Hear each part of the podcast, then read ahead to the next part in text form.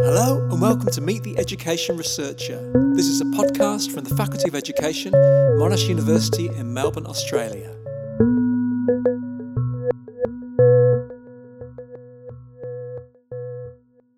Hello, my name's Neil Selwyn, and in this episode of Meet the Education Researcher, I'm talking with Siân Bayne from the University of Edinburgh. Now, Siân is the director of Edinburgh's highly successful Digital Education Research and Teaching Group. And in this conversation, we cover a lot of ground, from Siân's writing on post-digital and post-human perspectives through to Edinburgh's groundbreaking online teaching philosophy. And we also brave the question of where the UK higher education sector might be heading in these post-Brexit times. So join us in a rather echoey side room in Oslo's Metropolitan University. And first off, I asked Siân why she chose digital education as her specific area of research.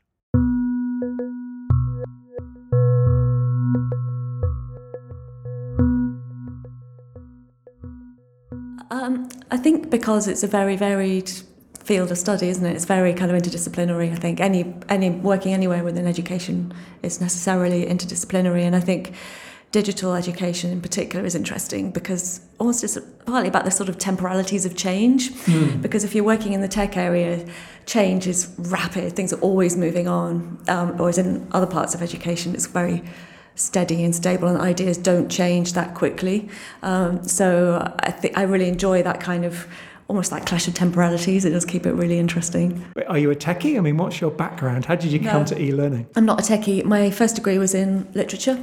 Okay. And then I moved into, my PhD was kind of cross-disciplinary cultural studies and education. So that was where what I bring to it. And for me, I guess the question that keeps me most interested, well, there are two things. One is theorising, and the theorising of digital education I think is really interesting because education generally is quite, education practice generally is quite resistant to theory, but some of the theories emerging through kind of digital thinking are fascinating and have so much to say about the way we do education, that there's always something new kind of coming over the horizon to think about and to use and to kind of build provocations around. So it's a fun space to play in.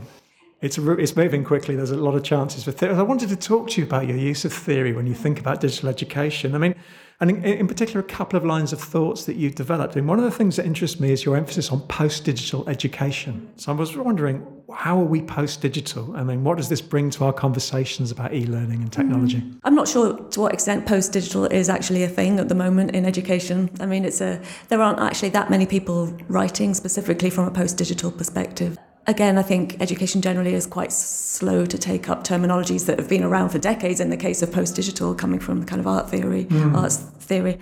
Yeah, so Nicholas Negroponte's take on this was way back in 1991, remember? And he said, let's face it, the digital revolution is over. And all that solid will melt into bits and all this kind of stuff, yeah. Well, exactly. And at that point, it was already kind of becoming a little bit old hat to talk about digital as something separate from non-digital or analogue or everyday.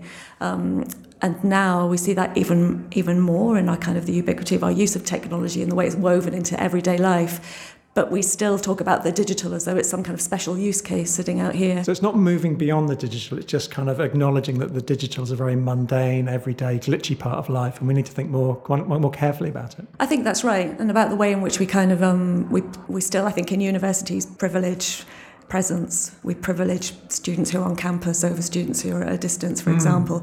We don't think deeply often about the kind of everyday digital practices of students and the high mobility of students as they're moving around cities and working in coffee shops and coming into seminars in, via a Twitter feed or whatever. There are loads of ways in which university students engage with their institution, which don't involve kind of sitting in a room in kind of embodied co-presence with the teacher or with their peers.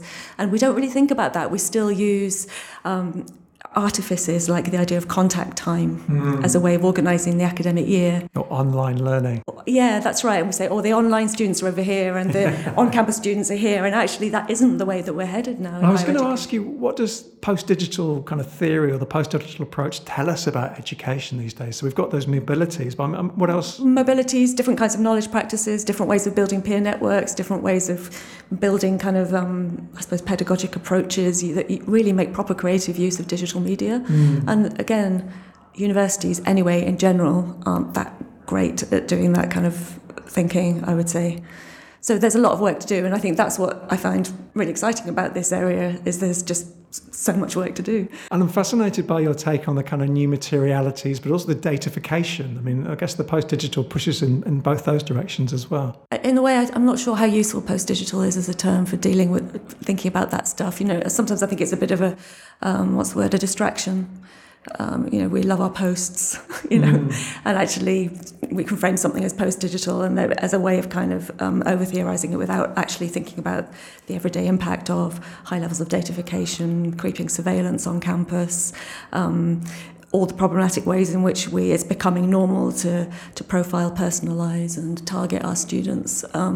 So yes, I guess post-digital does articulate some of that, but there are other discussions to be had which I think are more directly engaging with the really big challenges that are facing universities at the moment around the digital age and the normalisation of datafication. Very little of which has anything to do with teaching and learning, but all to do with kind of the wider political economy and the wider kind of context within which education now takes place. Yeah, exactly. And sometimes we are generally quite good, I guess, at talking about teaching and learning and the use of technology within that, but we neglect stuff like, likelihood of some universities bringing in kind of emotion recognition and facial recognition and different kinds of what Ben Williamson calls brain scraping, and that high level of very intimate kind of datafication that is happening and is being funded on a research level, and is coming our way unless we in universities actually are able to articulate a strong stance to say, no, that it doesn't work, that's not in accordance with our values as an institution of higher education, or with our ideas of the universities as a social good. I think universities need to get way better at articulating that. Yeah, and not be distracted by, as you say, computer science and psychology coming together, and it's about values and about the mission of public universities. Mm. Now, I know you said we have too many posts, but I wanted to talk to you about another post. I mean, you write also about post-humanism or transhumanism and this whole area of thinking beyond the human digital kind of dualism. I mean, how's that work informed your thinking about e-learning? I think thinking about post-humanism gives us a framework to challenge some of the kind of unacknowledged truisms surrounding education that are really problematic. So when you say to someone, who's not involved in teaching or in higher education, what do you think education is for? Most often they say, well, it's about fixing up students so they can get a good job. Or they say it's about enabling individuals to reach their full potential at age over and over again. And I think what post-humanism helps us, the first of those points is highly instrumental. The second one is highly kind of essentialist. And I think it's that essentialism that post-humanism helps us tackle. We say, actually, yes, of course, education is about helping people to grow and to learn and to change and to become critical and to become citizens, if you like, in however you define that. But it's not enough to say our job is to release that inner potential. Our job is to actually look at the kind of social frameworks that surround those individuals and understand how they create limitations on what that individual can achieve. So it's really problematic if we see education as the means by which people become fully human, for example, or better humans.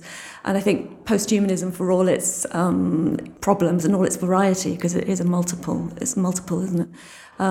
It does give us a framework for saying, actually, no, the human is multiply connected to multiple contextual, environmental, systemic factors. And we have to think beyond the innate human potential of students if we're going to do teaching and education properly. But I was going to ask, how does your use of post-humanism go down in education circles? Do these ideas actually kind of find a place when you talk to educators, when you talk to education researchers? It's difficult. Increasingly, yes. I think there is a growing body of research in that area and practice. But Helena Peterson's work is really useful in this regard, and she says her most famous quote is something like, "Education has been has had a kind of compulsory humanism attached to it because education is seen as a kind of liberating the essential human nature of all of us." And her work has systematically, from a perspective of animal studies, kind of challenged that. So I think post-humanist approaches are seen as being on the margins still. But they're growing, ironically, kind of the humanities are now kind of dropping post-humanism as a way of thinking about the world, whereas education is just picking it up. We're always 20 years behind the curve. We are, but I think in digital education it's particularly useful because it asks us to think about how does technology actually shift what it means to to be human? What are the power dynamics that circulate through, human subjects and technological objects? I think digital education is a good place to be, and actually to think about post-humanism. Yeah, it's a good provocation. Talking of provocations, one thing I always recommend people in ed tech to check out is Edinburgh's Manifesto for Teaching Online. Mm. Can you give me a potted history of this? I mean, what first prompted it and how has it since developed? Yeah, the Manifesto for Teaching Online came out of a small internally funded research project which my colleague Jen Ross ran way back, gosh, into 2010 or something.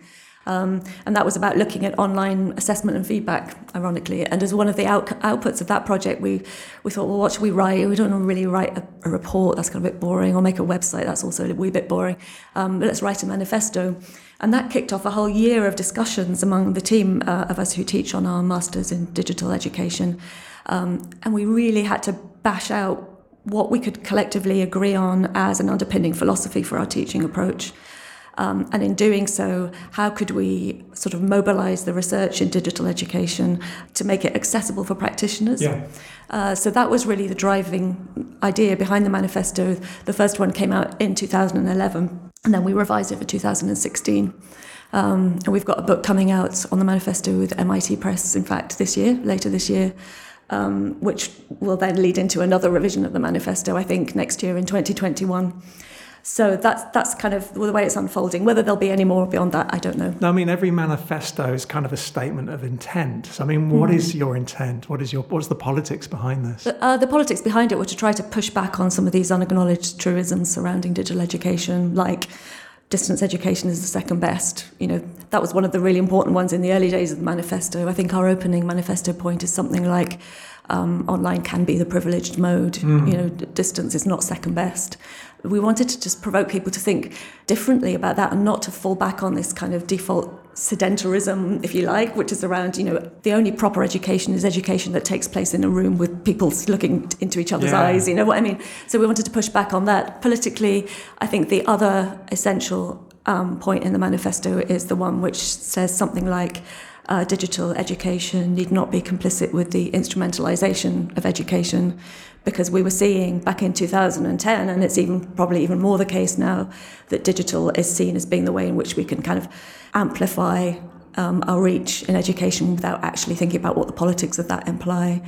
We can use technology to make education faster and cheaper and more accessible. And we wanted to say, no, you cannot instrumentalize technology in this way and make education better. To make education better, we have to think about what does it mean to be a teacher, what does it mean to be a student, and all the rest of it. So we wanted to push back really hard on that kind of instrumentalizing imperative that's such a driver still of policy. And it's full of very kind of neat, witty statements. I mean, my favourite is don't succumb to campus envy, or we welcome our new robot colleagues. I mean, do you have a particular favourite? Actually, my favourite is the one about instrumentalisation.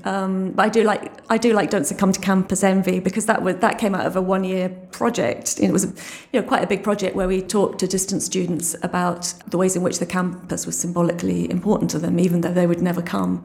And that work was just so rich. And students' connection with the campus was so profound, even though they never had any intention of coming, that we kind of developed this idea of campus envy, of this kind of idea that even though this isn't the case for distance students, there is this kind of perception that presence on campus is the kind of touchstone of academic authenticity. And I was so proud in the manifesto when we managed to summarise our whole research project in one little snippy kind of line. Exactly. Don't succumb to campus envy. Yeah, also with a little reference to Freud there as well. So it was, that's probably one of my favourites. Well, I wanted to talk to you about, you practising what you preach, and you've mentioned your Masters in Digital Education. And what are the most pleasing aspects of being able to teach online and being able to kind of put your theory into practice? Some of it, I think, is around the way it changes the way we think about assessment. For me, that's one of the most interesting things. So we say to students, look, you don't have to write 4,000-word essays for everything. You can actually make us a video, write us a bit of code, design a game. I mean, obviously, many disciplines do that in there anyway, in the visual arts and so on. But in social sciences, it's quite rare for people to experiment in that way with sort of multimodal assessment practices. And I think just the very fact of going online and suddenly you're in this massively kind of rich environment of sharing an image and so on, it encourages students to think really big about what the kind of quality markers of scholarship might be. and to think about how we express those differently in kind of multimodal forms. So that's one of the most interesting things.